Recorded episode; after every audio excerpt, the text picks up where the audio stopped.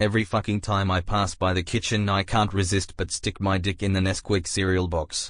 It doesn't matter if the cereal hurts my tip, I thrust it in as fast as I can. 48 minutes of dogs barking, 48 minutes of dogs barking, 48 minutes of dogs barking, 48 minutes of dogs barking. Growl.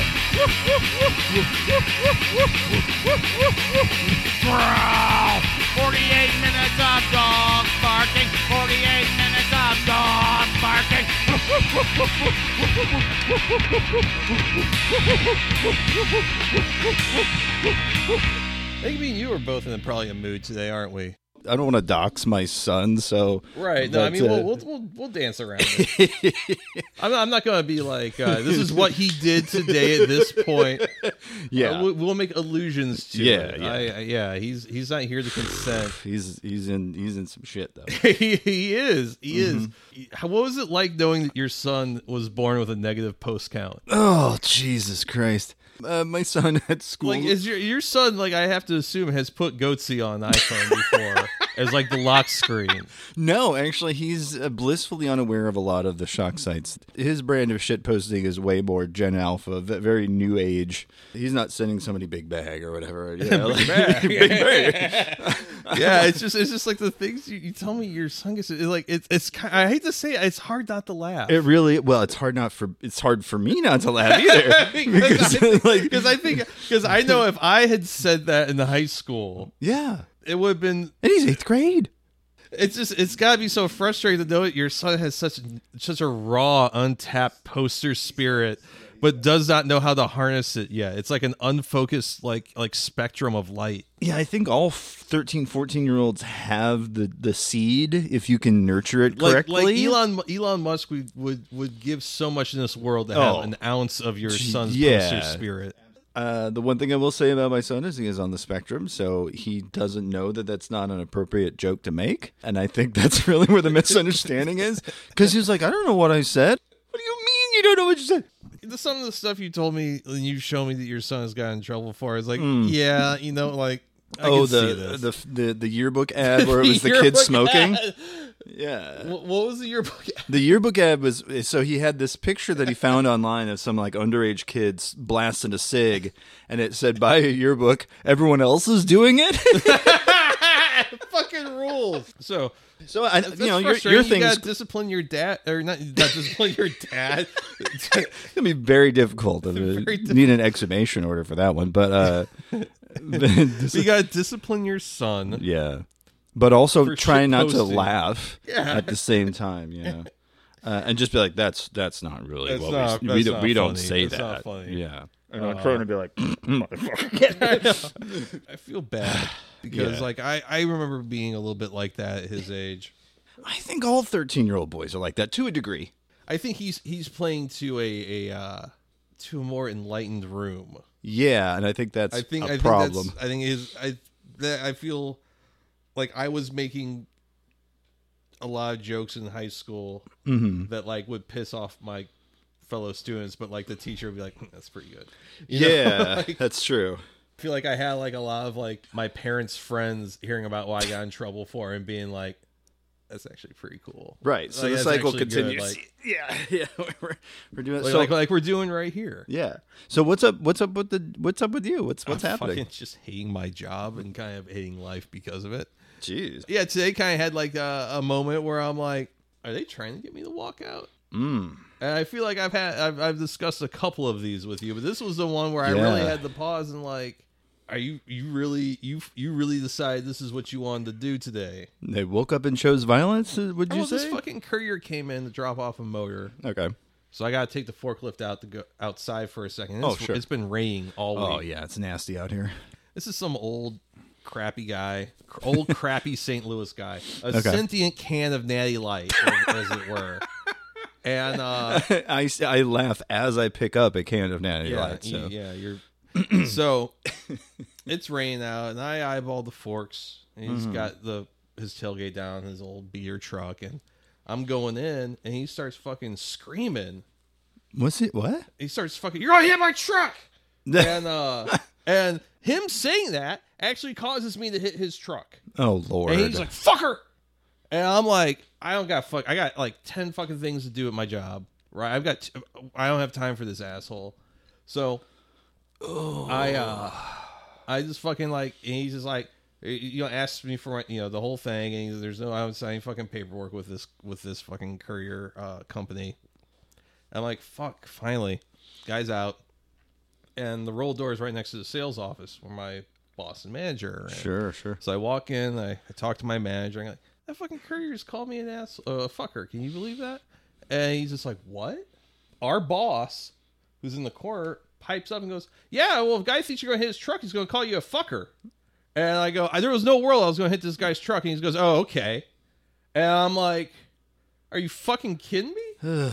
And I find out later that a salesman that was walking by as this happened heard the guy screaming, and he just walked in the sales office like, bro, I almost hit that guy's truck. Nice. Cool. Thanks, bro. Fucking support. Sick. Yeah. This job that, like, first of all, fucked me on my bonus. Yeah. Fucked everyone really hard on their bonus. Yeah. Mind you, I'm going to tell you, everything I preface here is the company had its most profitable year in its entire history. It's not even a $20 million a year company, and it beat last year by millions. Yeah. Just to tell you how much growth there was in one fiscal year. Mm-hmm. And right after Thanksgiving, after everyone, you know, starts buying presents and stuff, no overtime. Eesh. No overtime over the holiday. That's like, I straight up told my boss, I have never worked. I've had to tell him a few times, I have never worked a job where thing you guys just fucking did has happened. Mm-hmm. And they're like, well, I don't understand. I'm like, clearly you don't understand. You don't understand. This is, you guys make smart moves, but when you make a dumb move, whew, it's just Jesus fucking H Christ. Yeah. It's not 8 hour a day job that I have, unfortunately. It's one where I'm the only guy in the warehouse having to deal with all these fucking different teams and all their headaches. I can get pulled in. There's some days where I call them just Hey Brian days. Oh, God. So to put an example today, I had to put together 2 pieces of freight. Okay. Now, normally, when I used to be able to work overtime, I could knock that out before everyone showed up 45 minutes. Right. That's how long it took me to do these 2 fucking pieces of freight. About 2.5 hours. Okay. So you would think you can either pay a guy overtime for 45 minutes to an hour. Right. Or you can have him waste 2.5 hours. Yeah, waste a full hour 45 that you could have had him doing something else. Yeah. Yeah. I've told you some things about how they the bonuses they gave themselves, so apparently there wasn't any money left over. That's an epidemic. It seems like we just had a really bad quarter, and I'm like, show me your pay stub. Yeah. I want to see the ledger. Can you guys bring out the books here and enlighten me so I can argue your viewpoint to my subordinates so they don't fucking separate my body from its. It's 40 Minutes of Dogs Complaining About Jobs. My name's Jason. This is Brian. Hi, how are you? What a weird week. Yeah, it's not been my favorite. No. I can't say this is my favorite start to a year. Not great. Oh, there we go. And I would like to use the rest of my time to say how appalled I am that people are bringing up the Holocaust. Do not use other genocides to describe this one. I have been... The Burlington Coat Factory strikes again, folks. It's a mess in there. So that was a public comment at the Burlington City Council. Yeah, Burlington City Council held a public forum a couple days ago, and a young woman was speaking off a pre-prepared speech. She had it on her note cards. She was saying, don't compare the Holocaust because it's really bad to use that genocide to refer to this one. Continues on her speech, and then there's that moment she turns to the camera, makes a "oh, I fucked up" face, covers her mouth with the cards, and goes "oh," as everyone around her starts to lose it. It's amazing. Really fantastic. Talk about an epic fuck up. I mean, you really can't have said the quiet part any louder. So yeah, the Burlington City Council. This is according to a publication called The Rake, Vermont. On Monday night, the Burlington City Council, in a rare move, voted to block a voter-initiated Israeli apartheid ballot question from appearing on a ballot in March on town meeting day. So at that is when this woman was speaking. She looks like a very young woman. She looks like someone who's maybe not as well-versed in public speaking or what not to say in public. I wish her the best. Amazing. It really makes you think. Yeah? That's it. Okay. That's it. It just really makes you think. I didn't know if there was more. Really makes you think. Yes. Yeah, well, I mean, it's true. It is a genocide. Yeah. So, I mean, like, so, she ain't wrong. She ain't wrong, folks. You know. Ain't wrong, folks. All right, what we got next? Oh boy! Oh no! So, from Twitter user Hispanic Sean King, whose at is okay. I'm still hungry. This is one of the funniest things I've ever seen. He says, "Dude comes in his pants during a twerking contest, and it's immediately and loudly pointed out." To the 500 people in the room while they show his cum stain on the Jumbotron and the DJ plays drops, making fun of him. Nightmare. Hold on. See, you want to wait, hold on. Wait. What's up? Hold on. What's up? Hold on. He's coming in pants. What's up? He's coming in pants. What's up? He's coming in pants. Hold on. He stopped the show. So I'm going to tell you something here. I told someone else when they brought this to my attention, was like, you know what? I'm a little jealous. I wish I could get that excited about anything in life right now. Yeah. That I would just immediately bust. Yes, we should all laugh, but we all should realize that man has a tenderness and enthusiasm for life that most of us have probably lost due to, I don't know, working a job or plastics in our food. Like we should. This is like Baby Diego from Children of Men. He should not be shamed and ridiculed in public. He should be exalted. Is what you're getting. Yeah. Well, I'm saying this guy should be allowed to be a cop. wearing the pants. Yeah. Because otherwise you wouldn't know it was him. Yeah. Because in the video they have thankfully blurred his face out, but they have not blurred out the jizz stain on his face. And the DJ is just, or whoever, the guy working the crowd is just, he's come in his pants. He's come in his pants. Yeah, he's very excited. He's come in his pants. That sounds like maybe that was like in Jamaica, maybe. Yeah. There's a bit of patois in there. It could be somewhere in the Caribbean. Again, like I don't think we should shame this man. I think it sounds like a footy announcer. It sounds like somebody. He's like, coming his pants. Ronaldo up the crease with the. He's coming his pants. He's coming in. And of course, the first response is from Chrissy Yamaguchi. Man, yes. She wins by default, then, right? Which the OP Hispanic Sean King responds with, "He does too, I guess." I would say by default. It doesn't matter. She gets the $300 gift card to the tattoo shop. She gets the bar tab paid off. Yeah. He's really seeming his jeans. Several people saying like, I would kill myself after that. To which Hispanic Sean King then follows up with, I'd write a book and go on a tour through every Barnes and Noble in America talking about it, like a woman who was held prisoner by a serial killer for 19 years. Hey, I would feel such intense shame. I don't know that I could handle it personally. But again, that's just me. Like I'm not a very, I'm not out here going like, hey, yeah, I'm busting all weekend. All weekend. I'm throwing, folks, I'm throwing ropes all weekend. It's going to be great. Especially when you say it like that. Hey guys, I'm ready. SpongeBob, are you going to bust ropes? Yes, Patrick, and they're going to be fucking retarded. I've been gooning all week. Patrick. All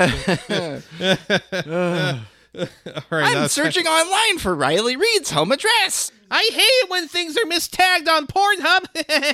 I got to stop using a Riley Reed. I got to substitute some other more recent porn star. The fucking prospector shit really poisons you because I do sometimes just think about what if there really are Lisa Ann clones in Area 51? Well, the question is are they the type of clones that are like her age now? Or are they young Lisa Ann clones? Well, if we're going by the Les Enfants Terribles rules here, that they would probably be aging at a rapid pace. Mm-hmm. So I imagine they would have to be coming up with new generations of Lisa Ann. Each one like a copy of a copy, just like worse than the last. What if Metal Gear Solid was two Lisa Ann clones? Solid Lisa and Liquid Lisa. And Revolver Ocelot was like Johnny Sins. I love to reload. Let's keep it filthy. So this week, Twitter went nuts because there was a really creative use of AI, which was, of course, Taylor Swift porno. And we're having to go to the one of the great toils of the internet, the B image board over at 4chan. Yeah. Now, a lot of them have to do with her being at a Chiefs game, engaging in various sex acts, her face painted where it says, like, "fick me," because you know, text in AI art is obviously very weird. That fake hog that it has there is really gross looking. It looks like the hog was painted. There's a bunch of them where it's like a lot of football stuff. Yeah. Well, and she's painted red, right? Yeah. But what's really funny is that AI is really bad at nipples, and so like she has the curvature. Yeah, the concave. Thank you. But no nipple. It's like a church without a steeple. Exactly. I'm trying to think of what movie that was where they had, it was like some of Giger's artwork where it's just like a breast with no nipple, or Diablo maybe. Like there's even like playing Diablo, just spamming left click to find the nipple. Yeah. Come on. I will say this. They have at least an idea here, and they're all giving this idea of, like, it's Taylor Swift being an exhibitionist in a stadium full of Chiefs fans, and everyone's grabbing her butt and all that stuff. This one's really disturbing. Someone's grabbing her boob, and it looks like she's covered in blood, so that one's really kind of weird. This one's weird. I don't think the Chiefs are that good. No. No football. Is that Monahan's brother? There's a... Cumped clut. I think what's funnier, it's like, well, remember how when I was fucking around with the AI and I was sending you just like the prompts were always like dumpy Midwestern guy crying over a piece of gooey butter cake at Busch Stadium. Yeah. And so I think it's funny what it was defaulting to for like the men that are standing in as like the Kansas City Chief fans here are literally the guys that buy like an F-250 and have never taken it off the road. Yes. These guys specifically live in the western side of the state. A lot of guys that look eerily similar. There's the guy and then that guy. Matt Walsh lookalikes or something. Matt Walsh. Is that Matt Chrisman? I ain't feeling in no ways tired. Good. They did finally get one, and the nipples are weird. So yeah, all right. Well, so a lot of these images wound up on Twitter. People got really weirded out. The Swifties immediately were like, "Let's flood the Twitter with images of Taylor being wholesome," and so it was this whole thing. Most of the posts when you saw the phrase trending was just, Who made these? And I'm like, you know who made them. The internet. Yell my red gold, sir. Yeah. One updoot to you, my good sir. Apparently Taylor Swift is mulling over the idea of suing the AI content generator. Yeah. Whichever AI or whatever company's AI is being used to generate all this. Which it would be really interesting if this is the thing that broke the camel's back and actually got us some real regulation on image generation. Yeah. Because, this shit's like unsettling, and I don't like it. It's just close enough to where you're like, is that? No. Yeah. I'm always curious to see what these models come up with. Sure. With your requests. Mm-hmm. But I'm not like looking for like, you know, Taylor Swift getting fucking gaped out by a guy with, sleep apnea. Mm-hmm. I'm like more like, can I have Drake praying at a McDonald's in a food court and he's wearing a onesie? Yeah. Like that's what I'm more interested in. Sure. Tupac on a giant crawdad walking down Bourbon Street. Hell yeah. He's got them all. Yeah, he's kind of saddling everything. Saddle up. When Trump wins, how do you think he's going to humiliate DeSantis? Publicly and often. That's all I really know. Do you think he's going to hit him with the Yowie paddle? Ooh. Folks, should I hit him with the Yowie paddle? I chased him through the artist alley that is American politics. They say I shouldn't do it, but here it is. I think it's going to be like with Ted Cruz, where it's just public and frequent, And it's just like, how does my ash taste, Ron? You know, just. And the thing, we thought that guy was the coming of the Antichrist a year ago. Who thought that guy was the coming of the Antichrist? He wasn't me. There was a moment where I think no one really wanted to deeply entertain the idea, but seeing how American politics have been for, I don't know, the last 10, 20 years, we're like, wow, this guy seems to be getting some traction with his weird culture war shit. Mm-hmm. But he peered out and he realized that he couldn't. He did, like Elon Musk did not have the true poster spirit. He did not have the juice. It might have been over when he tried to announce his run in Twitter Spaces, and it fucked up because Elon Musk laid everyone off. And then you remember the Trump. Yeah, the response where Dick Cheney and Hitler and Satan in the Twitter Spaces. Oh, that was great. It was kind of over. The pudding with three fingers, I think. The fact that DeSantis is eerily confused by the human condition, much in the way that Mark Zuckerberg is. Mm-hmm. Because if I recall correctly, there was because he was at Gitmo. Okay. He was stationed at Gitmo as a psychologist or some shit. I forget exactly. Wow. But there were people that were at Gitmo that remember him specifically, people that were being tortured. Yeah, being that guy was weird. You gotta think if you're getting wireboarded and having fucking sawdust put in your urethra, and you're you just remember the really weird guy. Man, that guy was strange.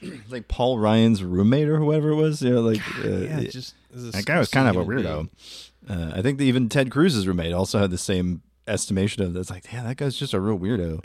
Just a real suck ass. And I love to see that Meatball Ron is still a stinging blow to him, even though it's not really that great of a nickname. Yeah. Meatball Ron is a bad 80s movie that you would see at the video store, and you'd rent it, and it has somebody who looks like Kurt Russell. Oh, it's Michael Dudikoff. Yeah. Thank you. Oh, Michael Dudikoff.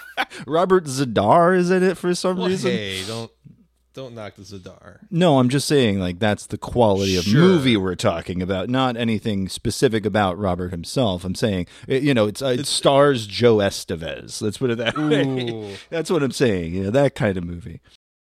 Well, it's that time of the week. You know what time it is. Is it time to talk about weird money? Oh, baby. Weird fake money? Oh, baby, it sure is. It's Crypto Scam O' the Week. You're listening to 48 Minutes of Dogs Barking, the podcast. And now it's time for the Crypto Scam of the Week. This week, courtesy of, yet again, Molly White. She's pretty much the third mic at this point. I'm just reading the script of this tweet. It just gets...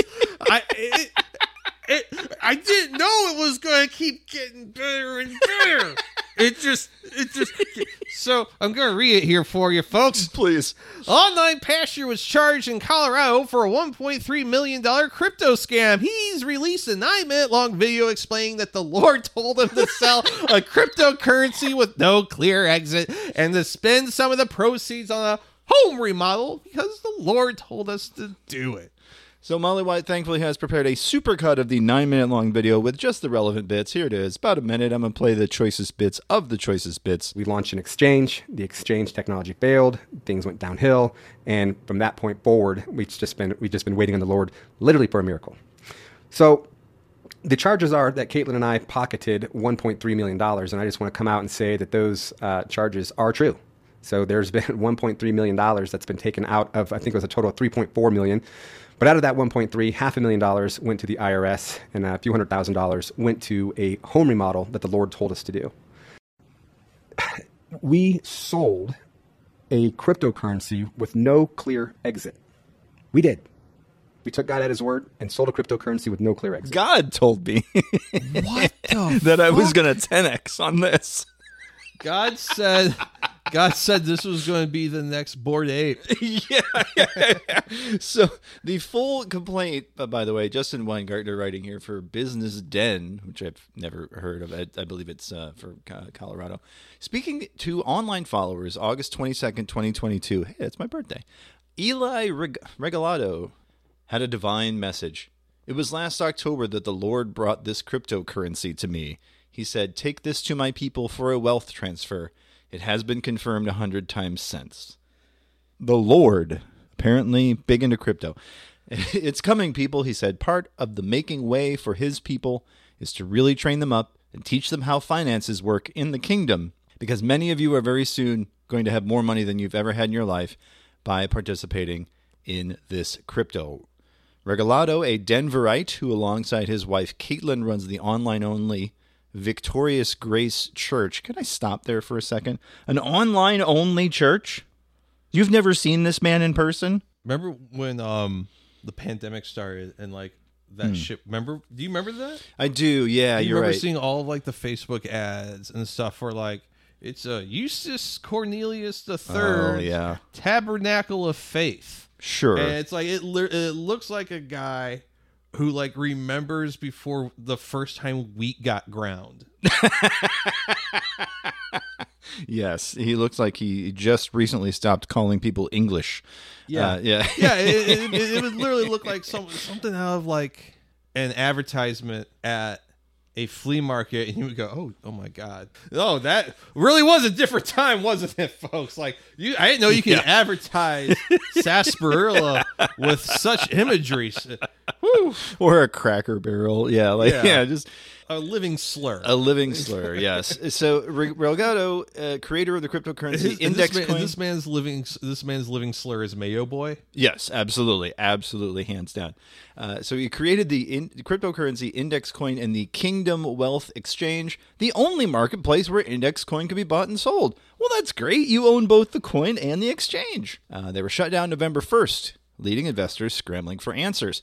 That same day, Regalado said that God asked him to pass a message to his investors. Stay where you're at. Stay in index coins. Stay with me where I'm telling you to go. I'm going to make a way, the Lord said to crypto investors, according to Regalado. Just take that word as gospel truth and execute on that word, and do not worry about how money's going to happen. I really believe you are going to see a miracle in very short order. State regulators are now suing them because obviously they did securities fraud. Yeah. And in that two minute of the 9-minute video, he admits it not once but twice. Yeah.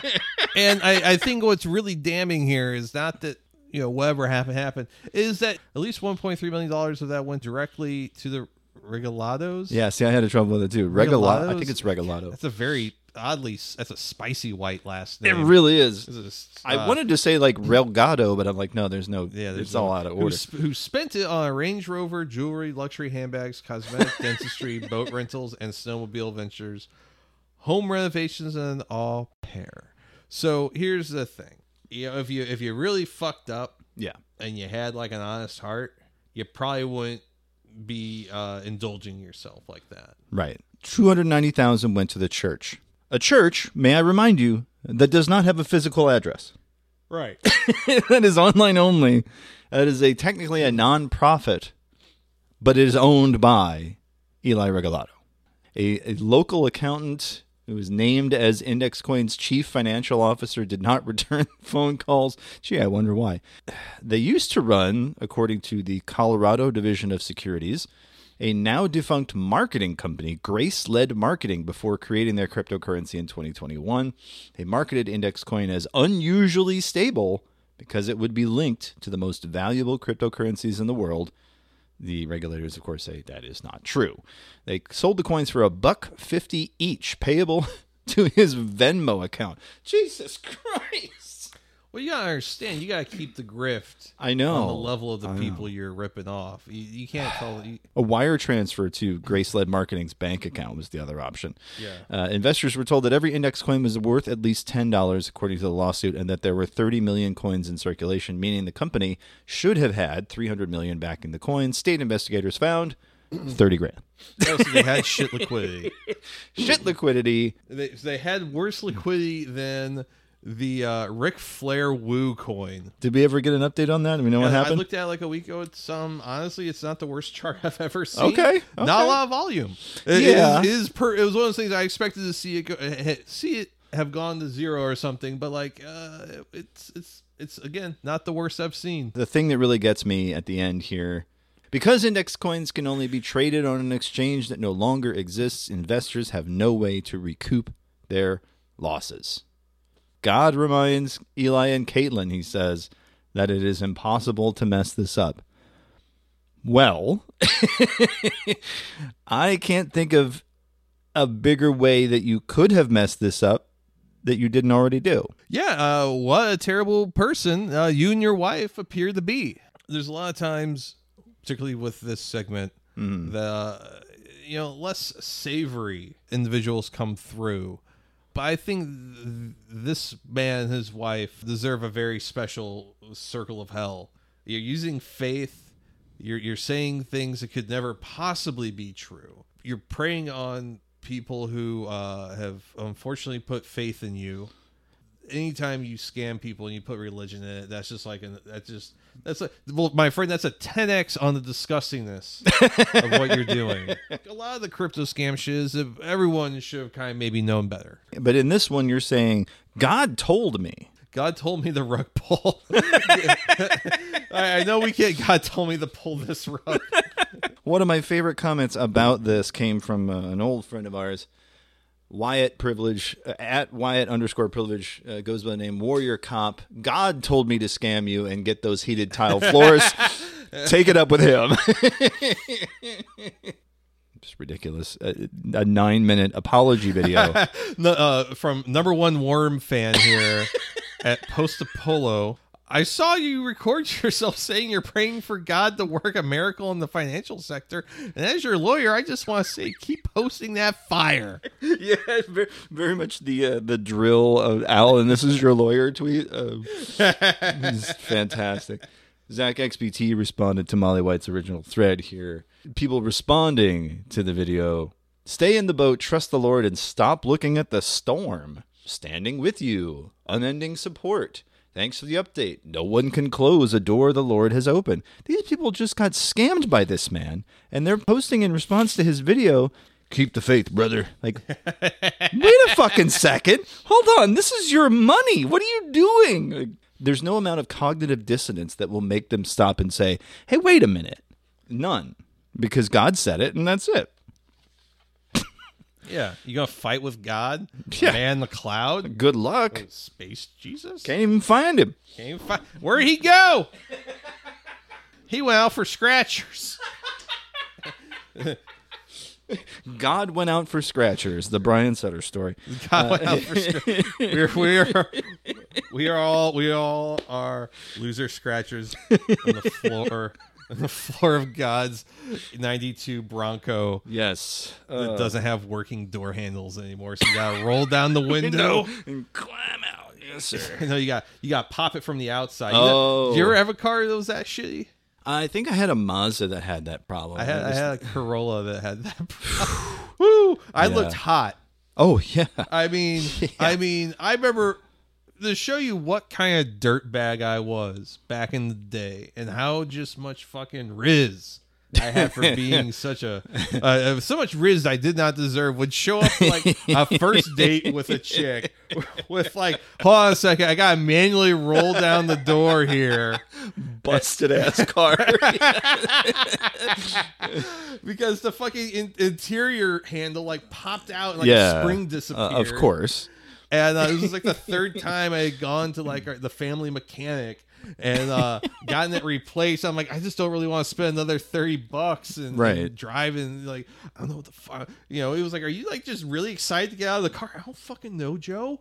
I don't know. I'm pulling that fucking hand. I ate out your mom on the side of my car. Showing up in that thing and still getting top. Fantastic. I was really on one at that point.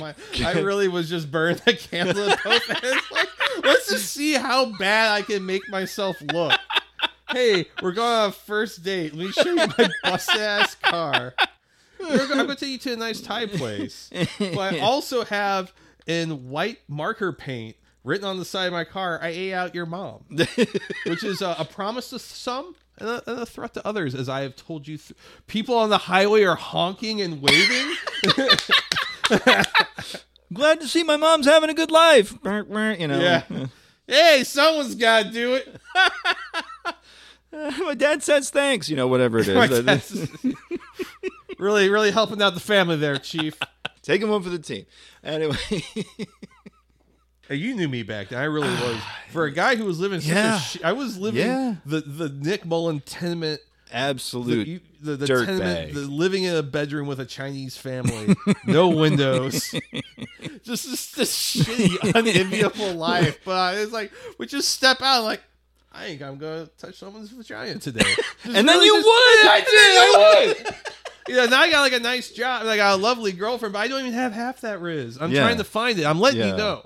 Yeah, I haven't given up. He's up front. He's telling you. I'm trying to get back there, and it's hard work. I've been going to therapy, thinning out the feral cats in the neighborhood. Wait, how? How are you thinning them out? Listen, I can't explain it until I'm done with the cat colony. I'm gonna see you on the news later. It was just a quiet neighbor. I don't know. Just a quiet neighborhood. There's a guy going around with a BB gun. And burlap sack. And pieces of tuna dipped in wet varnish. Jesus. Oh, boy, I am just full of fucking... You were on one today. It's all right. I love it. I think I'm just going to have you edit out my long diatribe about my job and just leave the most random words in. Every other word. Like for 30 seconds. Just 30 seconds of random shit. And you're like, wow, yeah, that sucks. That would be pretty entertaining. I love doing things to create more work for you. Yeah, no, hey, why not? You know, before every single piece of media on the internet that you felt like was being directed towards you was about like, wow, late capitalism sucks. Well, there was a time when this felt like novel and fresh and really soul-bearing. And there was a webcomic called Sad Pictures for Children that was kind of the epitome of this very specific post-recession, Obama, wow, he really ain't doing much sort of part of history. Yeah. I don't know why I was going into making Obama sound like an Indian war chief. I'm Barack Obama, and I love bombing children. There's a little bit Norm MacDonald in there, too. Yeah. Let me be clear. Bombing children gets me hard. Shooting hot ropes all over this Xbox controller, blowing up this wedding in Yemen. Michelle has been too. Yeah. Oh, I wasn't supposed to say that. I wasn't supposed to say that part. I got lotion on my dick right now, and I'm stroking that shit. Oh God! Did you see that tall part? Yeah. It's so good. George Washington said, break on through to the other side repeatedly. And out of that came communism. I think black folks are very, very smart. Did I ever talk to you about Full Metal Alchemist? I'm over here stroking my dick. I got lotion on my dick right now. I'm just stroking my shit.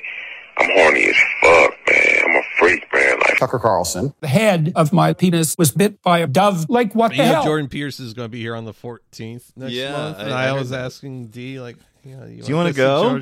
Jordan Pierce. That was one of the quickest no's I've gotten in this relationship, I believe. Just no. Yeah. There was really not much of a discussion. I just remember just being like, no. Yeah. No, we're not doing that. Like, okay, I'll make you a nice poblano hot pasta or Mexican pasta. Okay. Yeah, I'm gonna make her something fancy. Okay. Because that's my orange peel challenge. Is I cook for my partner, and I enjoy doing it. So, Pictures for Sad Children, Brian, ran for 7 years. I didn't realize it ran that long.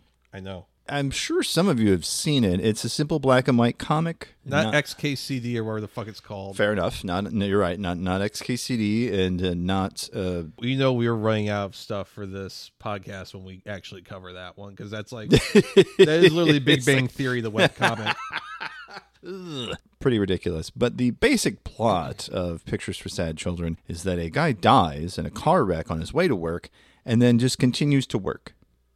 That's the basic, that's the inciting incident, and that's how the comic starts. Here's an early panel. Paul, who is a ghost who can't get his job back. And, you know, the boss is saying basically when an employee dies, replace them. Paul cannot get his job back as a ghost.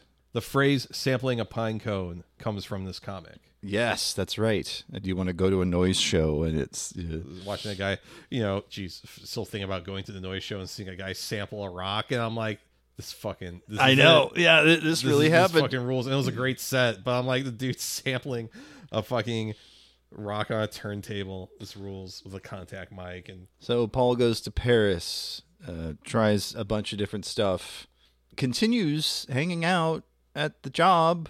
It's depressing, but in a way that is relatable. It's also very wickedly funny. Goes to Paris and is bored in Paris. It's like, yeah, one of the characters is like, yeah, Paris is boring. Like, well, I wish I'd known that. Yeah, or he's in Paris and someone's telling him, like, oh, you're surrounded by all this history. And he's just, like, poking him. This is a bullshit town. And, like, I've definitely traveled to places and felt like this is bullshit. Why are we here? This sucks. Exactly. It definitely feels like it's written by a millennial who got a real fucking shock to the system getting their first adult job.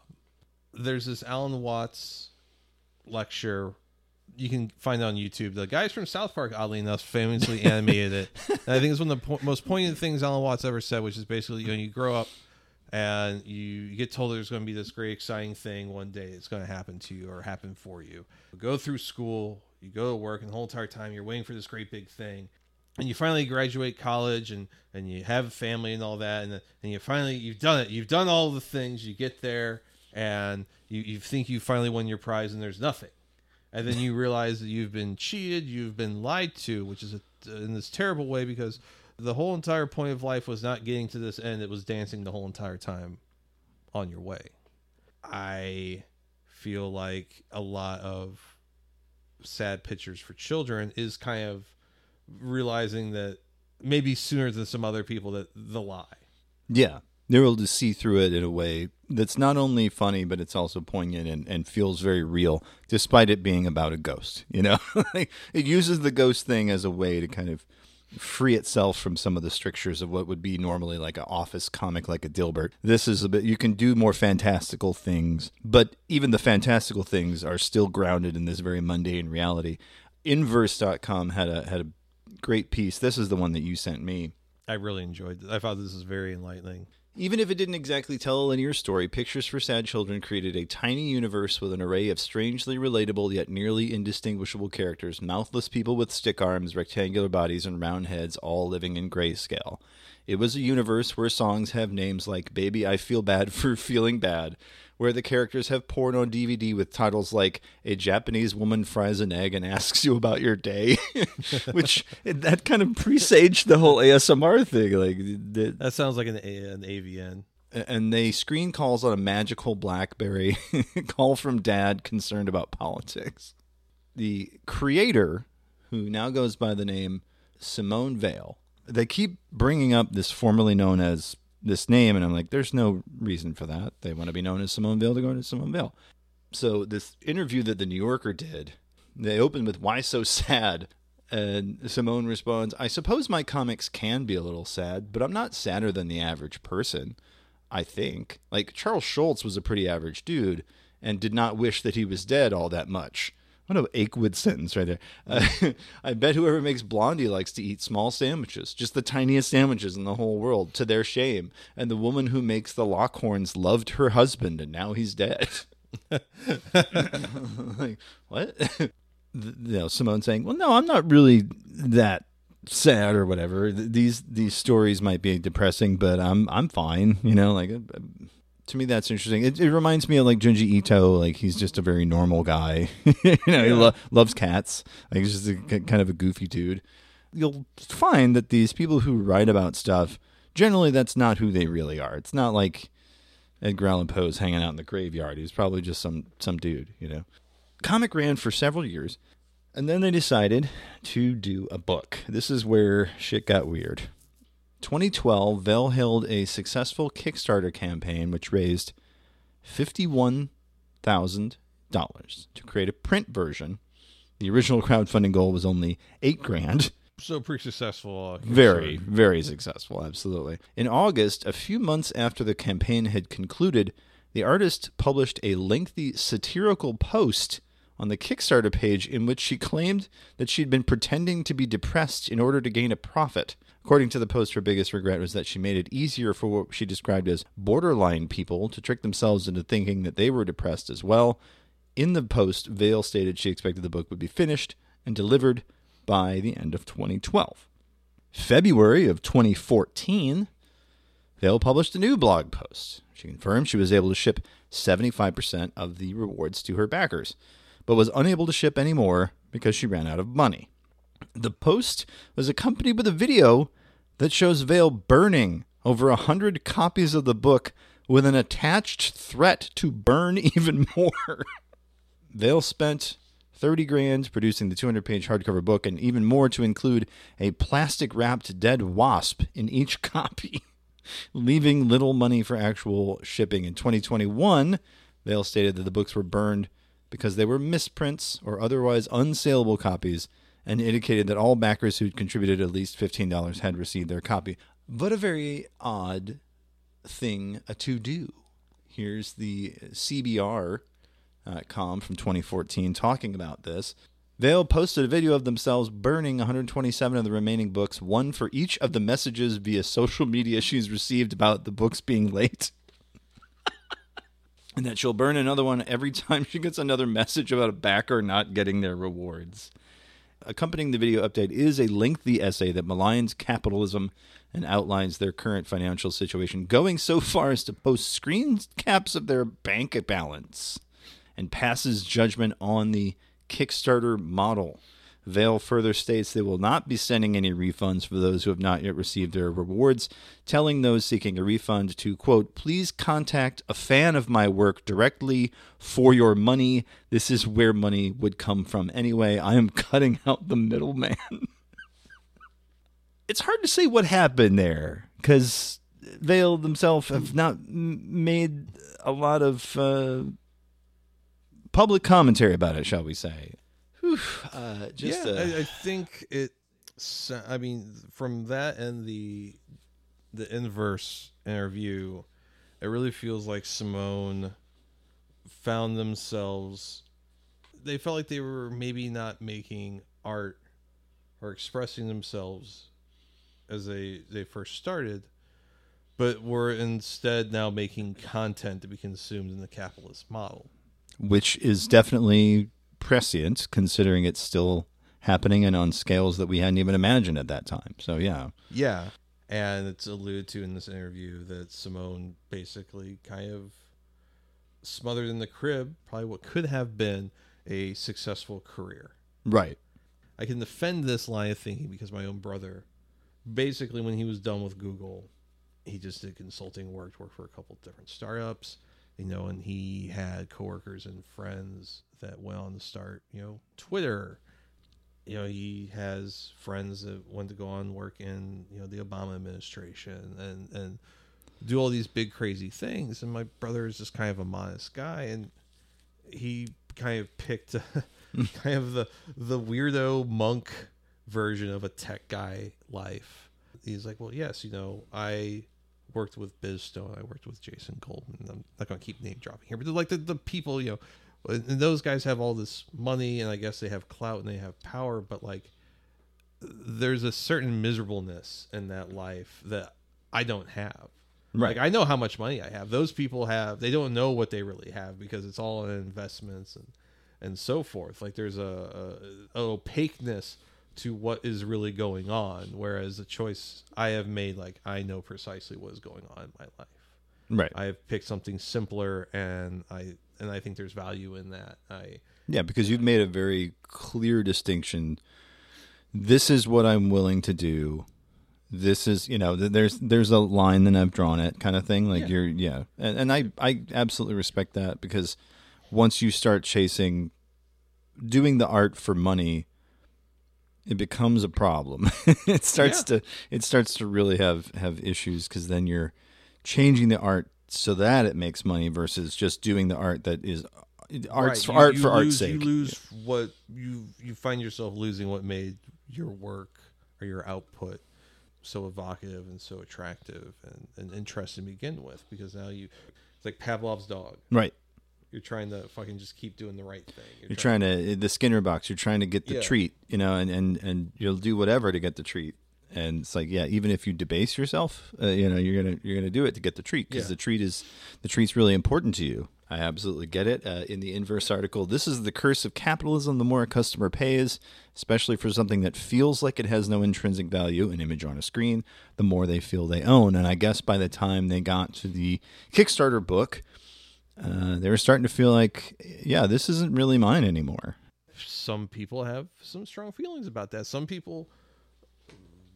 I mean, also, I guess it depends on how you interact with things or how people interact with you.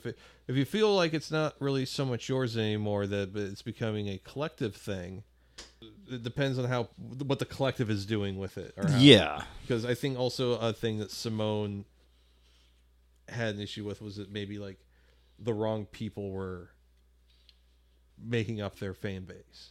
I mean, I'll put it for example here. I took all these great photos during Ferguson and photos that have lots of meaning, and that you know, it wasn't easy to create these images and be in these moments. No, it was not. And the only fucking photo for years anyone ever wanted was a fucking Doreen McKesson. Yeah, you know, I know. And like, yeah. I would try and be like, you know, I have these really other great photos that aren't of a guy that's a union buster. Yeah, you know, and who kind of. And I know why it's Doreen McKesson, not the photo of the homeless veteran getting dragged by riot cops outside of City Hall in the snow, is because Doreen McKesson is a much easier, cuddlier thing for capital to rub up against. Doreen McKesson is digestible. Yeah. But I understand, I definitely identify with what you want from me is not what I want to give you. They address it directly in the comic. This, according to the Inverse article, this is their description, and it is pretty much what's in there. Have I told you about how nerds destroy the world, Paul says. Nerdy obsession with gadgets leads to, quote, landfills full of functioning electronics, Paul says as he smashes a computer. There's a special kind of nerd, though, who thinks computers will overtake mankind in 30 years, changing humanity in ways incomprehensible to us now. He continues, so the singularity is the nerd way of saying in the future being rich and white will be even more awesome. The nerdy obsessions, video games, digital devices, perhaps even webcomics, are all about focusing on something, Paul rants, quote, that isn't the crushing vacuousness of their lives. Setting a laptop on fire, Paul the Ghost looks at his silent debate partner. Nerds do not redefine adulthood. They waste it. A pause. I am not telling a joke. You are terrible. It feels like late-stage Carlin. In a way. I think what really kind of struck me reading about this was how this really pinpoints the malaise. Oh, yeah. That we would, us as millennials, would be experiencing over the next 10 years. Of like, oh, well, nothing's good. Home ownership, clean water, a world worth living in, a world where at least if we go to war, it seems like there's a good reason. One where we don't waste $52 million on a stupid fucking trolley, you know, to go from a history museum that people forget to outside of a Italian restaurant that no longer exists. Yeah. I forgot about that. Yeah. I'm talking about the Del Mar Loop trolley, folks. One of the most famous boondoggles in recent history, other than the police. New rule. Yeah. That's exactly what I was going to say next. You read my mind. Yeah. But like looking back, like this does feel like the first wave break. Yeah. And a realization of like, we've all been fucking had. It's never going to get better. And what am I even doing? Yeah. I mean, that is what's the fucking point of this? Cause it's already, the game has already been rigged against us. And that's exactly the point that Vale makes multiple times in the post accompanying the video of them burning the Kickstarter books. Yeah, I guess even take to finer point of from what this said 10 years ago right now is that Amber Lee Frost just has something published in Jacobin, which is basically like what if Amber Lee Frost wrote a synopsis of Pictures for Sad Children. It's a great piece. I posted it on Twitter and Facebook. Okay. I only see half of stuff that actual friends post. Yeah. And I'll get every post from like Marilyn Manson fans. Yeah. Or some like the guy who does nothing but like repost TikToks of people doing stunts and eating it, because I'm like, okay, that's as close to skate videos as I'm going to get on my timeline. So I kind of got to watch these. Those are important. Got to keep those in the feed. But yeah, like most of my For You pages wind up not showing me things my actual friends post. But no, so I haven't seen it. I am very interested because I do like Amber's writing. I think she's very clear-eyed as far as those types of things go. I think one of the most poignant things that she says in the article is called Adulting in Middle Age. Oof. I'm feeling that. The ending paragraph, I think, is probably the best part of it as far as being direct, which is, for a lot of millennials, there's just nothing to look forward to. No rewards to go with the responsibilities of age. Nothing cool or fun or exciting or even dignified about getting old.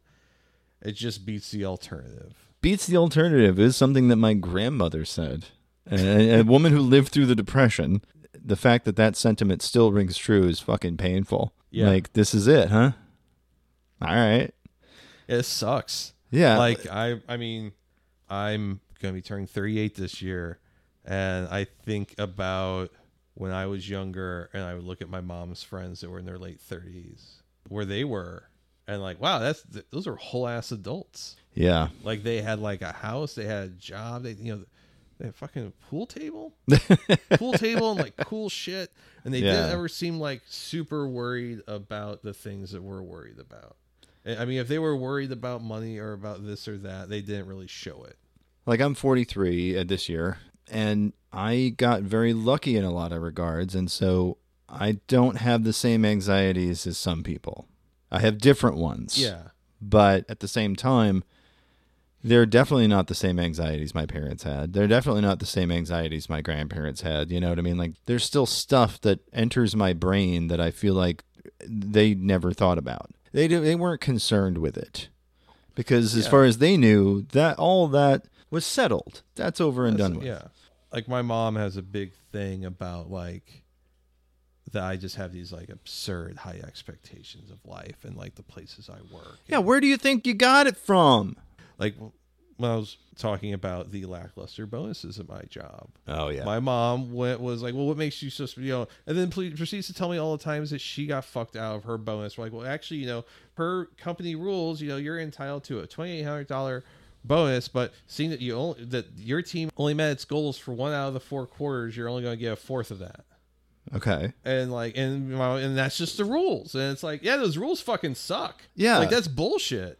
The that's just the way it is. People bug me. Fucking sucks. No, that's just the way it is. Is how we have people starving and freezing to death on the streets in this fucking country. Yet we're sending over tens of billions of dollars of death machines over to Israel and then we're arresting the priests who are out actually doing the fucking word of the Lord and taking care of those people in the streets. We're arresting them. We're charging them. We're vilifying them. And like, what the fuck's going on? I think me and you, and I think perhaps many people that are listening to this right now, that are of a similar age, we're kind of told that things were going to be okay or better. Not necessarily going to be okay, but like, yeah, the future's going to be great. It'll all work out. Yeah, I remember feeling that, being told that, or that being implied to me from so many different directions. Not like just from family or something, but like from culture, from like school. Like it's all going to work out. Like you'll get a good job, and like you're going to have some bumps in the road, but it's all going to work out. Yeah. Oh, the places you'll go type thinking. Yeah. Yeah. Well, I mean, just in general, if the economy is doing so well, right? And then again, this will be more universal, when we're thinking about like people that you and I know that maybe don't have steady employment, but yet on the news every night, the economy is doing great. Oh, for who? For who? It's not for. I mean, like my girlfriend, right. She busts her ass and she works very hard. She works a very hard job, and people in her profession like do not. I mean, I don't get paid what I deserve, but she most certainly does not. Right. And a lot of people that do work like her do not get. Gosh, I just don't want to make this like a huge bummer conversation, but I mean, this is kind of a huge bummer comic. Like, I mean, it really does hit some stuff that sticks with you. I mean, this is why I thought we had already done this. Yeah, because I think we've had similar conversations about what these things are about. I think we might talk about this with Casey Green when we have him on. We did briefly touch on this with Casey, and I would really like to talk to him again because he just had a successful Kickstarter for a book, much like Simone, the Pinocchio book that I was talking about. Him. It was a big success as well because Casey Green despite not being a household name, is very internet famous kind of thing. Same with Simone Dale. He's created something that's going to fucking... a couple of things I think they're going to outlive him. Yeah, absolutely. You know, Dick Butt. Dick Butt. Question How. And Kill All Nerds.exe. Dad brand whiskey. I love that one. The Pikachu Don't Tread on Me. Yeah, it's interesting in that Inverse interview that Casey Green's, This Is Fine Dog is mentioned. And as a thing that's kind of permeated. Not only that, but also like it is kind of the opposite of some of the Pictures for Sad Children comics, in that Question Hound is literally on fire at certain points in the comic, but he's saying this is fine, as opposed to Simone's characters who are saying, no, this is fucked up. Yeah. So, in that situation, they'd be like, this is bullshit. Yeah. I can't believe this is my job. Being on fire. Yeah. This fucking sucks. I hate my parents, you know. So what really interested me, I did not know that Simone Veil was the creator of this. This was news to me. Simone Veil, this says it was 2006. They began drawing hourly autobiographical comics. They then recruited several other cartoonists to spend February 1st doing the same. Hourly Comics Day came out of this. So I did not know that was Simone Veil. Kate Beaton and John Allison are being name dropped here on the Wikipedia page. Kate Beaton's amazing. If you haven't read Harker Vagrant, you've probably seen the comic where it's Edgar Allan Poe getting a love letter from some other author who was like really into him. Do you want to be friends? Yes or no? And he's staring at it like this. And then in 2013, Veil published DMT,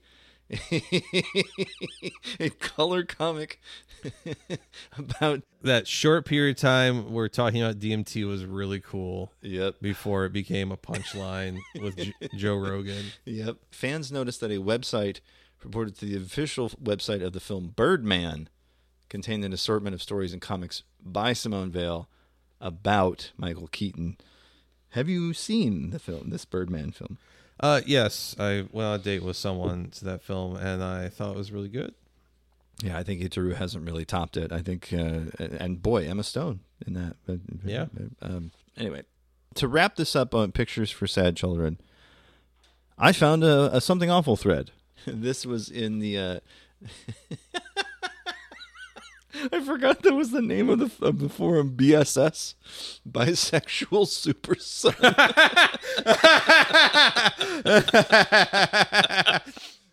It was listed as the original Zack Snyder containment zone. So someone in a thread there, Electro Boot, says, "Hey guys, I've never Batman's Secret Stash." That's what BSS stands for. Yeah, you're right. But yeah, now it's Bisexual Super Son. There's a reference to Superman's son being bi in the comic. Anyway, it's a whole thing.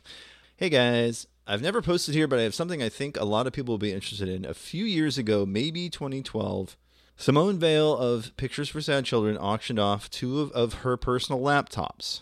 I bought one of the two, but didn't really spend any time looking through it because then I was in grad school and extremely busy/depressed. So, unfortunately, at the same time, the whole Kickstarter meltdown was when I was moving a long way, so it sat in storage with my parents until now, and the now reference in this post was 2017, so 3 years later. I have no idea what to do in this situation. There's 300 gigs worth of stuff on here. Not sure yet how much is worthwhile, but I'm open to the idea of passing some of the contents around. So they then post... A picture of the box that Simone sent the laptop in, which is the character there from Pictures for Sad Children, Handle with Care. I believe that's Gary. Gary, thank you. Thanks for buying this laptop, goes the handwritten note. From me, it seems strange and nice. Pretty classic Acer book. And the desktop images. A shirtless guy in a ball cap, and a faucet is dripping on him. Yeah, amazing. Apparently, there's all sorts of, boo-hoo, boo.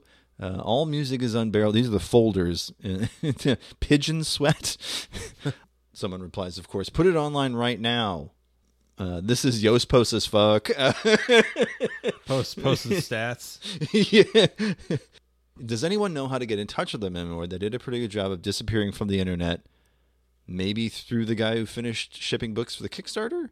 I'm not expecting a different response if I do, but I guess it's worth a try. Permaband user, bravest of the lamps, throw it into the bonfire along with all other vanities you may possess. Yeah, let's see what they got permad for.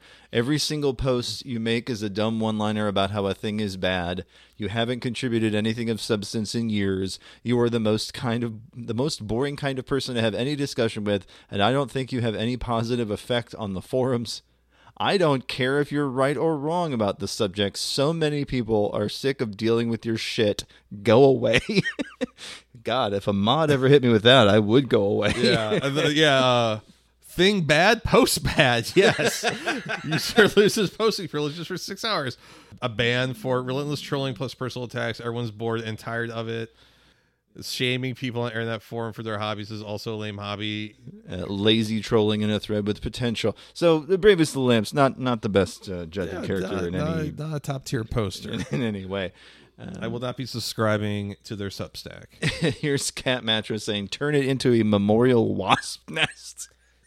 Does it have the Long John Silver's comic? I don't remember the Long John Silver's. The Long John Silver's comic is one where it's like a character going along, eating at Long John Silver's and being like, "I have lupus" or whatever, and they're like, "Oh, you should have some of our food," and the person the employee at Long John Silver's being like, "You know, lupus is a complex autoimmune disease. The food will do nothing to help you."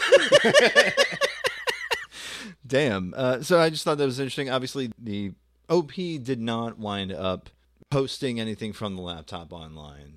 Here it is. I'm torn between telling the OP to ignore their wishes or destroy one of the last traces of the comic. The mods closed it with "based pure only reading this thread." Fucking mods.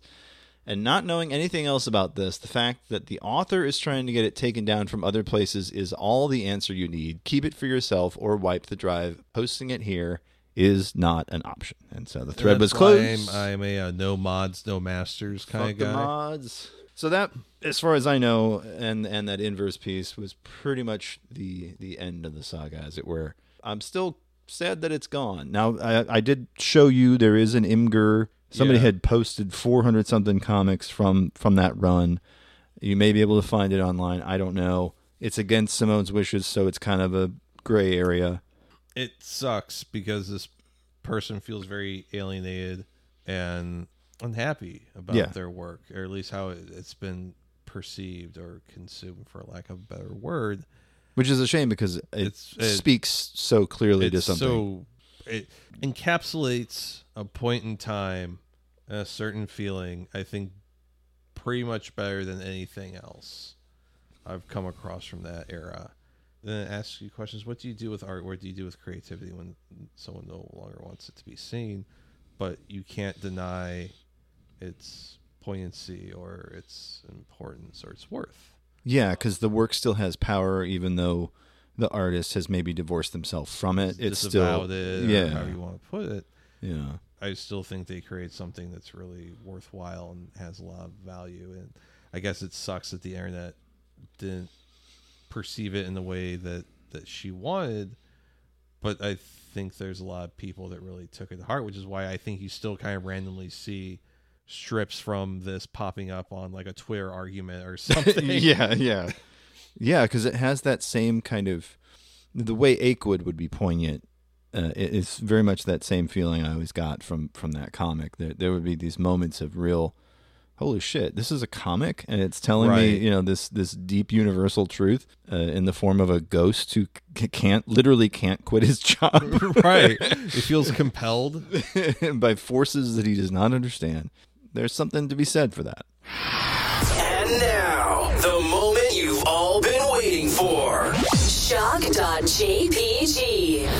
In the spirit of the fact that our subject this week, our main topic, was a bit of a downer sometimes, I figured the shock.jpg has got to be at least funny.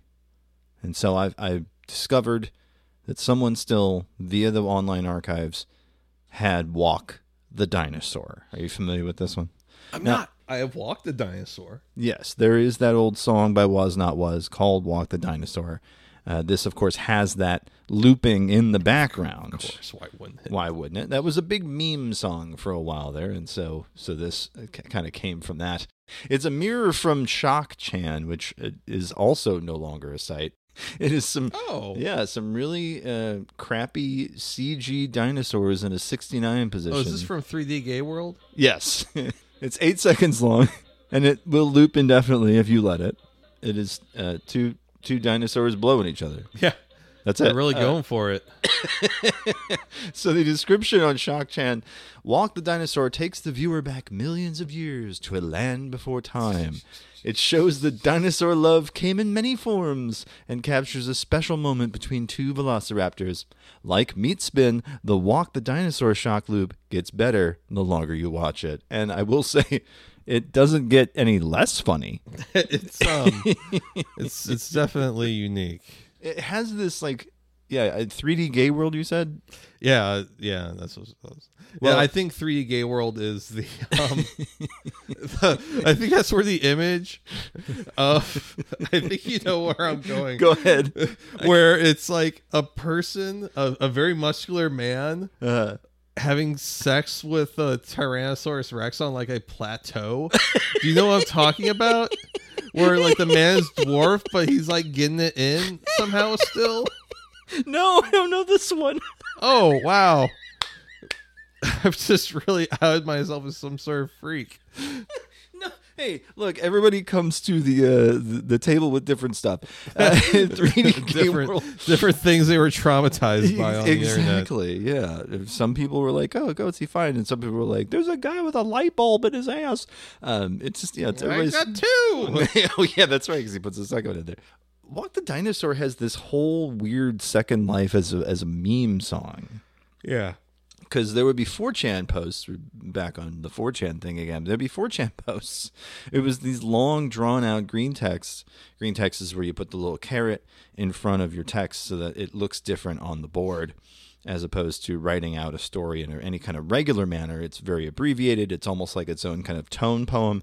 If you're on Reddit, r/green text is a pretty decent view of some of these, but the green text stories would be, be me, B14, and it would go on a stem winder. It'd be like 2 pages of threads, and then it would end with get on the floor, everybody walk the dinosaur as a way to end the story on like a bait or like a joke, the same way that people would use Rick Astley or whatever other cheesy song that they felt was appropriate. Yeah, Walk the Dinosaur that's only if you're reading that green text in Fiat and you're like Peacock. Yes, Walk the Dinosaur had its own meme life before this was made, and the fact that there was a walkthedinosaur.com that you could then link people to. Oh boy. Oh. I'm sure Was Not very happy about that. Wasn't a great band to begin with. I don't know if they really have a choice. The art has evolved past them. They're no longer in control of that song, is what you're saying. It's like Rick Astley kind of lost control of Never Gonna Give You Up after a while. I mean, he kind of has a little bit of control now, but yeah, I get what you mean. Now, yeah, but for a while there, it was kind of just like whatever. People were just doing it. I like the fact that he's been doing a couple of sets where he does his best Morrissey voice and does Smith's songs with like Johnny Marr. I'm like, yeah. That's funny. Fucking get rid of Morrissey. Bring him in. Morrissey. Yeah. You know what? The guy who came his pants, I think, should be allowed to Morrissey. Yeah? As kind of a karmic justice kind of thing? I think it would just be really cool to see Morrissey be by a brown man with a jizz stain on his light blue jeans. He'd be like, "Oi, what's this? Oh, I'm dying! Oh, is that a packy? I'm getting got by a goddamn... Oh, packy! Oh... I fucked it. Yeah, I fucked it. Yeah. Morrissey. I like that Morrissey looks like a miserable person now. My aunt, who big rock and roller, at Christmas time, she was telling me, I've heard these stories all before, but I wanted to hear them all the time. She's run to like Ron Wood in her life, and being at front row at Hail Hail Rock and Roll because one of her friends was really hot and dressed really hot, and they're like, "Oh, we need some girls up front." Oh, so was she in the movie? She's in the movie for a couple seconds, but that's amazing. She's got this really great story about waiting out back at the Fox Theater, and there's a guy. He's like in the driver's door, the passenger's door, I forget which side, of a limo out there. And okay. This guy's back to the crowd. My Aunt Kelly is waiting to see Keith Richards. Richard's so fucking cool. I mean, yeah, sure. I mean, a few rock stars I think have probably just maintained like, yeah, he's pretty fucking cool. Keith's one of them for sure. Yeah, like never really like had like a down point. I think even when he's being shitty, like, yeah, but it's fucking Keith Richards. Yeah, you will excuse a lot for Keith. Yeah, he wrote all of this really cool shit. Yeah, like, doesn't matter who he ripped off, he still fucking rips. You know, like whatever. Yeah, and the whole entire time people are walking by, and she's like, "Does that guy look like Ron Wood?" And people are just kind of blowing her off. And eventually, this guy turns around, and it's Ron fucking Wood. Ron and he Wood. Just goes, "Ha!" And gets in the fucking limo. Was he driving then? Is that what the story? Ron Wood is driving the limo? I mean, that would be kind of fucking funny. Maybe he was on the... I can't remember the specifics of the story. I've been told it a million times. It's just... I just love hearing the part that it was Ron Wood the whole fucking time. And here she is loudly going, "Doesn't that guy look like Ron Wood from the back?" Yeah, well, I mean... My favorite thing about Hail, Hail, Rock and Roll is that all of these musicians finding out that Chuck Berry is a huge piece of shit. It's like all these people, they came to St. Louis, a fucking gutter town in the middle of this shit country in the, like, 80s. Yeah. And they're all paying homage to this father rock and roll who's like a paranoid, angry, shitty guy. Not a great person. I have met Chuck Berry a few times, and he tried to shake my hand, and I gave him a fist bump because I've seen that video. Right, you know where his hands have been. I know what he does with those hands. There's a famous story. Since shock.jpg's a little short here. Right, yeah. There's a famous story that used to go through... The guitars. I'm adjusting my microphone here. Yeah, he's got to get proper tale telling posture. Please, here. Yeah, the half lotus. So there used to be a guy who worked in Pro Audio. Nice guy. At the time the story was told to me, he no longer worked there. He like finished college and like moved. That principle of the thing though. Yeah, it's not your story. Sure. It's not my tale to tell so explicitly. Right. But so Chuck Berry comes in and the guy's like, "Oh shit, Chuck Berry, what's up?" And he's, "Oh, I just want to look at like your speakers and stuff." And so they're going through and they're checking out the PA speakers on the speaker wall, and they're talking about like, you know, what kind of power, like what kind of wattage you're looking at, like how much air, how much sound you're looking to produce, sure, how much air you're looking to move.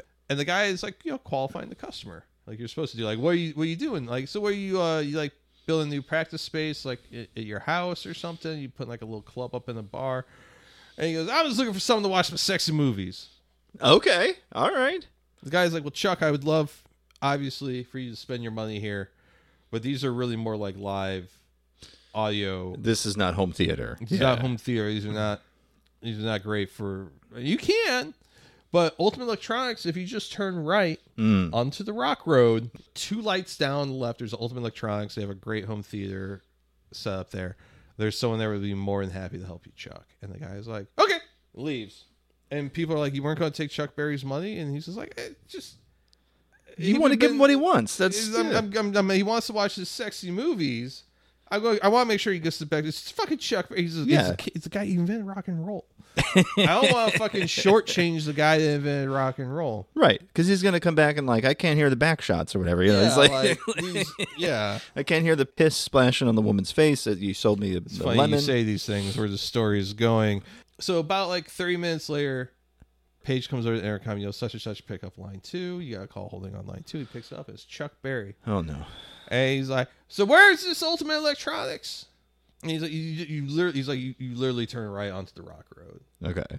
And it's 2 lights down on the left. He's like, "Oh, I turned left on the rock road." Now.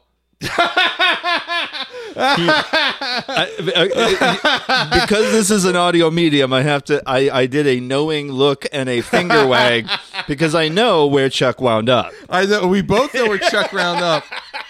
Chuck is like, "Well, I need you to come meet me at this parking lot, Matt, and I'm going to follow you there." And the guy is like, okay, where are you at? I'm like, I'm in the parking lot of a place called Rodeo Drive. Mm-hmm. And he's like, okay, okay, I'll be there in a minute.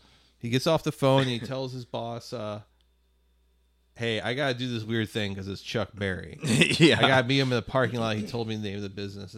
And the manager, the key holder he's talking to is a huge fucking pervert. Mm-hmm. Oh, where's he at? It's like this place called Rodeo Drive. And he's like, oh, that's a porn shop. Yeah. That is where I got White Bitches and Heat Volume 1. So you're a student of the craft. I am, yes. Anyways, this guy drives down. Guy goes, picks up Chuck Berry. Chuck Berry's in his fucking Plymouth Prowler. That was his big thing. Take him, follows him, literally all the way back to 3 or 4 lights down from Guitar Center. Here's Ultimate Electronics, Chuck. Chuck's just like, oh man, you're so nice. I really appreciate this. And I got a little something for you while I was in the shop. Oh, no. And the guy's thinking, like, I'm going to have to tell my kids one day this story. I don't want to take anything from Chuck Berry, particularly if it's in a brown paper bag. Oh, it's in the brown paper bag. Yeah. He takes the brown paper bag and he's like, oh, thanks, Chuck. Starts to walk away. He goes, Chuck's like, when a man hands you something as a gift in a package, you got to look at it. It's the only proper thing to do. And he's like, fuck. Oh, no. He opens it up and it's a DVD of pregnant black women and cotton panties and bras pissing themselves. And that's what he got from Chuck Berry for being a good man. Well, I mean, he just assumes everybody's into what he's into, I guess. I don't know. Yeah. I kiss you, baby, but you smell like that. Right. It's fucking stark. Yeah. According to Brace Belden, that there's a second part of that video where he like farts on the woman in the bathtub. I don't know if it's before or after. I've never seen that part. Yeah, I've only ever seen the first bit, so. Yeah, apparently there's a director's cut. Release the Snyder cut. Release the Snyder cut of the Chuck Berry video. So I guess that means it's time for the Breath Mint. It's time for your mom's favorite part of the show. It's time for the Breath Mint. Because we've definitely been drinking piss. So for the Breath Mint this week, Brian, I have been really enjoying my time with my Nintendo Switch. Been really digging through some games that I missed. Realized that I had started and then completely abandoned Kirby and the Forgotten Land, 3D Kirby game, which I didn't expect to be any good, but it is very, very good. It's doing something new with a franchise that we kind of figured was dead in the water. Like nobody really expects a lot from a Kirby game. This one really surprised me. It had a lot of great stuff going for it. Some of the boss fights were tough. Like you wouldn't think a Kirby game would have. Yeah, Kirby's usually bosses. Like the experimental easy game. There's some ways to make it easier. There's an easy mode, you know, that kind of stuff. But yeah, if you play through on normal and you're trying to like beat all the bosses, there's a bunch of secret bosses, 6 extra levels that are extra hard, and you can choose to do those and you can choose not to. But I always choose to do them because I'm like, well, I beat the game. Let's see what else is going on here. And I had a good time with it because and then after all that. There's also a 12-boss boss rush in this Coliseum thing, and that is what I got stuck on that for days because you have 6 healing items to beat 12 bosses. You got to make them count. Some of these bosses are not easy, and so I was like, wow, a Kirby game really got me. Kind of shocked by that, and then I have been playing. I started and finished Metroid Dread in its entirety, which is either good or bad depending on who you ask. For me, a Metroid game should only be about 20 hours. You don't really need it to be any longer. It's exploration. It's where the whole Metroidvania name came from because it's you explore, you get new powers, which opens up other areas, and da-da-da-da-da. This one attempts to retcon a bunch of different games. It's like a sequel to Super Metroid and a sequel to Metroid Fusion, which is the one that has the X-Parasite. By the end of the game, you've like wrapped up 2 other games in your plot, and then this whole other Star Wars style spoiler thing that's like, what? But it's a fun ride. It's classic 2D Metroid with this counter mechanic. Enemies will flash and then come at you. Yeah. And if you hit a button at the right time, you counter, you can get some of your health back. And it's kind of a neat little push-pull mechanic. Just, I'm really being impressed by a lot of Switch games these days. I started Tears of the Kingdom. Can't wait to get back to it. So, like, boy, buying myself a used one off of Facebook Marketplace is really working out for me. Okay, well, I'm happy. Games-wise, yeah. What about you? Something new for you? I'll give you a little bit of Sopranos update. Oh, yeah, please. Ralphie's gone. Yeah. I think Joey... Rest in piss, you dirty motherfucker. I think Joey Pants really did an excellent job of showing all the different shades of shit of that character. Especially in his final scene. Yeah, I mean, I think he, as far as someone who...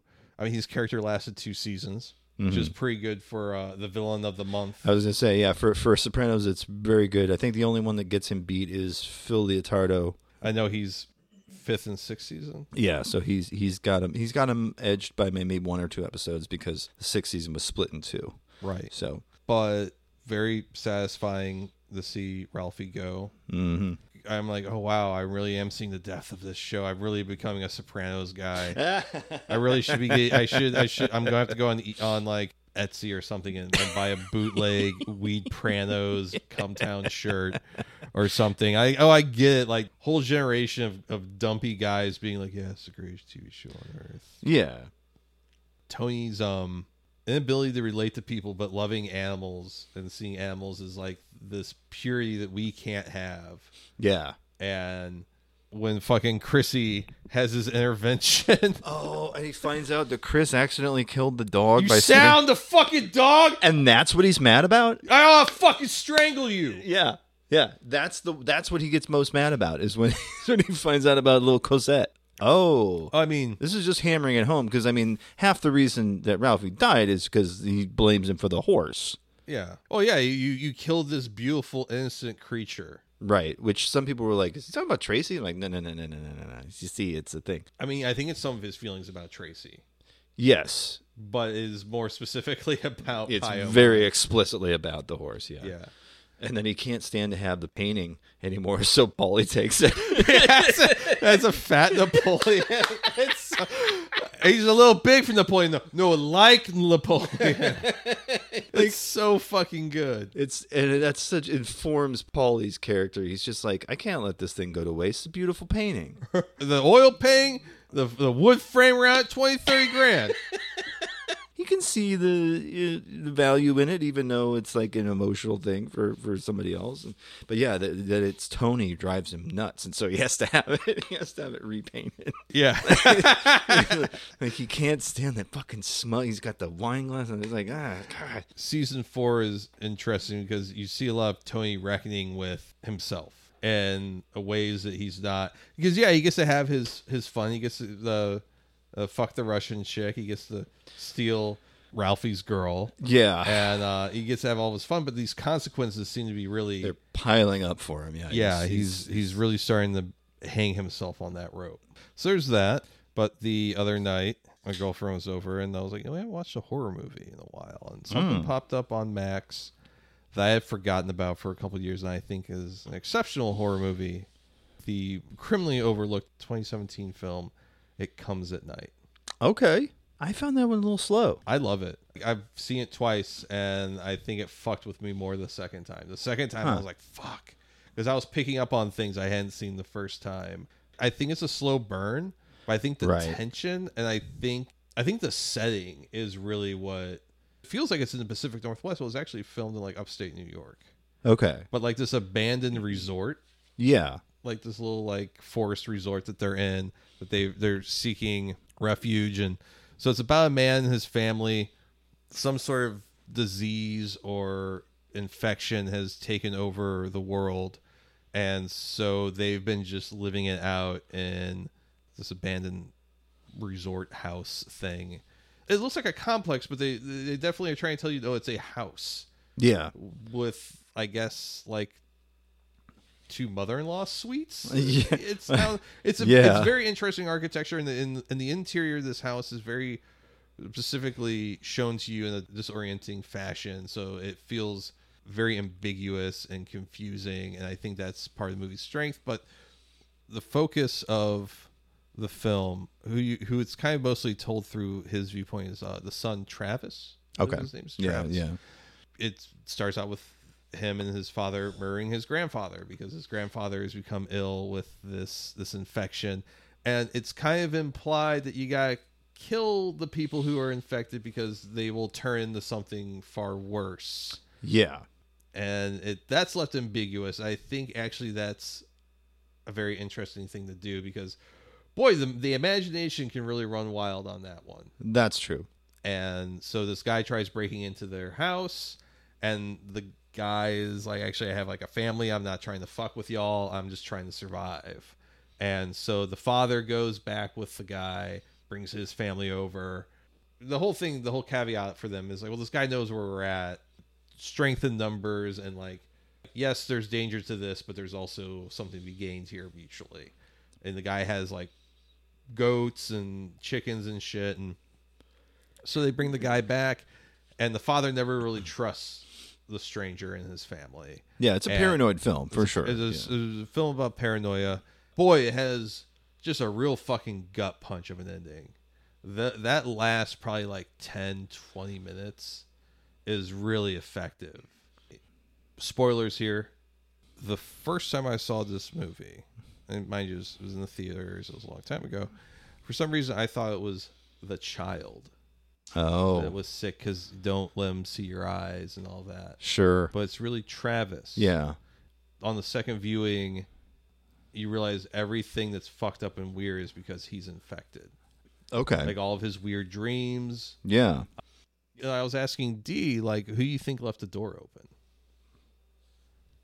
Oh. And I don't think that's ever solved. For me, what makes that movie effective is these questions that aren't answered, yeah. But these are questions that are going to fuck with you. I hadn't seen this movie in a long time, but once I remember it, it was like, yeah, the fucking door and the dog. Mm-hmm. What happened to the fucking dog? And I think that was my initial problem with it. But again, I think I'll have to go back because it's been years. I do remember having a lot of questions and being like, well, for a movie that does that slow, they didn't bother to, you know what I mean? Like that was my mindset. Right. But I think ambiguity works, especially in horror. Ambiguity works wonders. Your imagination is always going to be more terrifying. Absolutely. You got anything else for the breath of it? I do. I have the last two things I have. It's kind of a double feature. See them back to back if you can. It's really interesting. These are movies that kind of came and went. Nobody really talks about them, but you'll see clips of them on TikTok for whatever reason because they're aggressively okay movies. And I like aggressively okay movies.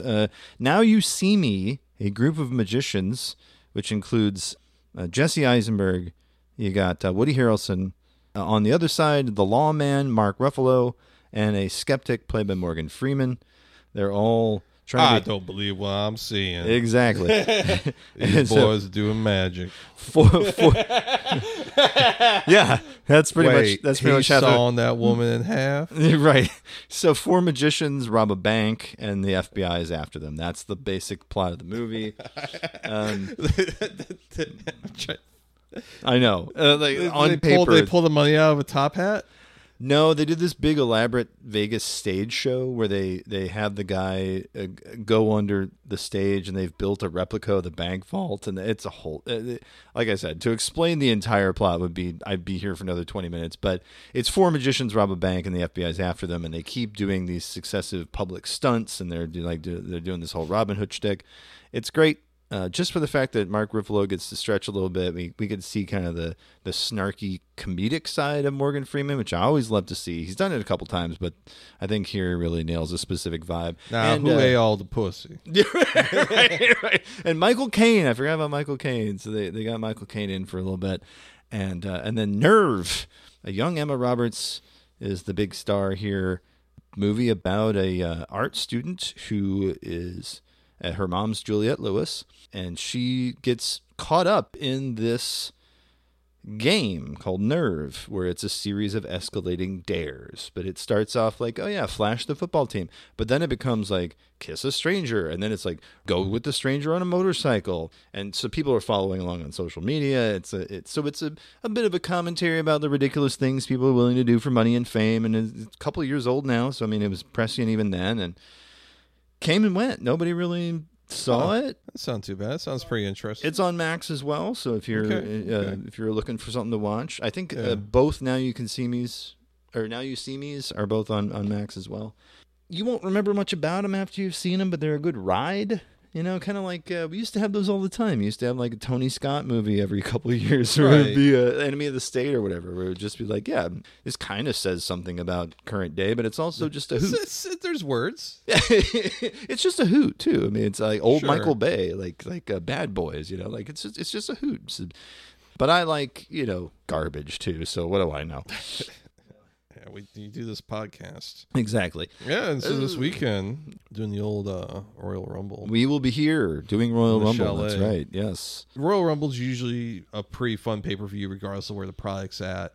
The only bad Royal Rumble I can think of in recent memory was actually the one here in St. Louis a couple of years ago. No. Did you, the one you went to? I didn't go to that one. Okay. No, I would not have gone. Yeah. No, because like I worked with a guy very briefly at a job, and this kid was telling me how he spent like $800 for like really shitty seats. I'm like, I'm not going. No, thanks. I'm good. I was like, yeah, I'm just going to watch it on TV. And then it was an awful pay-per-view. It was, aside from the Sami Zayn, Johnny Knoxville match, there really wasn't much, and even that was kind of bad, but that was at least different. It was like, oh, it's the Jackass guys, they're in St. Louis, and apparently Brock Lesnar like slammed Wee Man through a table at a bar or something.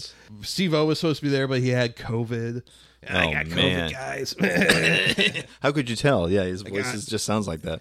Puke on my staph infection. I can't even tell you really what the card is for Saturday night. The only one I really saw and then got pissed off about was Logan Paul. That's all I remember. All right, so you have the Women's Royal Rumble, the Men's Royal Rumble. Right. So you have the Undisputed WWE Universal Championship, which is Roman Reigns, who is defending his belt against Randy Orton, LA Knight, and AJ Styles. That'll be probably, fatal four-way. Okay, okay. Randy Orton just came back after being injured for like over a year.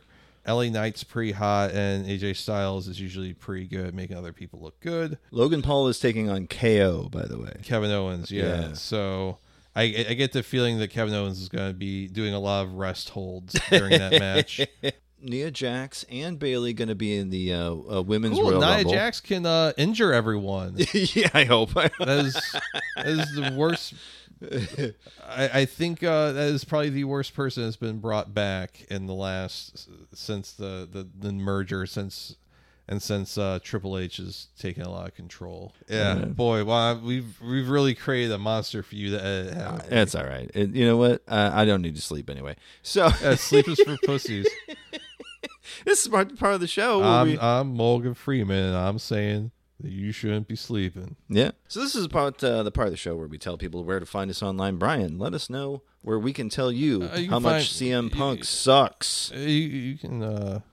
CM Punk. CM Punk. The best in the world. Yeah, the fucking toilet. Bad toilet wrestler, man. Toilet man. Smell like old meat. Hey, more like BM Punk.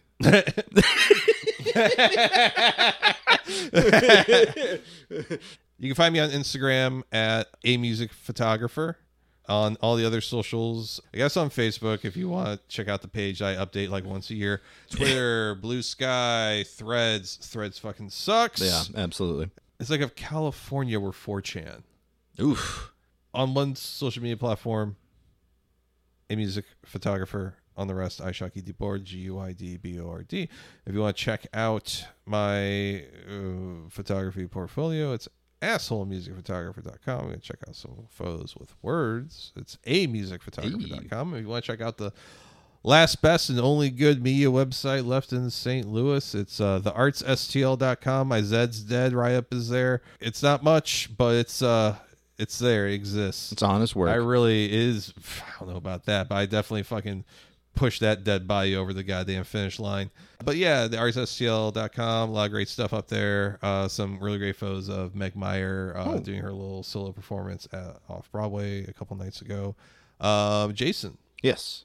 Where can they tell you that you're homo gay? Anywhere, anytime, motherfucker. It's at Videocrime. All of these socials, you're going to find me there. Whether it's Blue Sky, Twitter, other places. Let's see here. All TikTok and Instagram, I am Laser Goose CEO. It's Laser with an S because there is no Z in there. You can find the show for 8 Minutes Dogs Barking.com, but If you're listening, you're probably already there. You can shoot us an email, jason@48minutesofdogsbarking.com, Brian with a Y at 48minutesofdogsbarking.com. Give us a call. If you've got the other half of that Chuck Berry video. Yeah, please. I need toots. It. I need it. You give us a call, 314-246-9766, 314-AHOY-POO. And as always, support the show, patreon.com/48minutesofdogs. Well, that about does it for the program. An extended version, as we sometimes do when we're feeling the vibe. All right, well, we're going to tell you night-night, goodbye, and eat the knife. Eat the knife. See ya.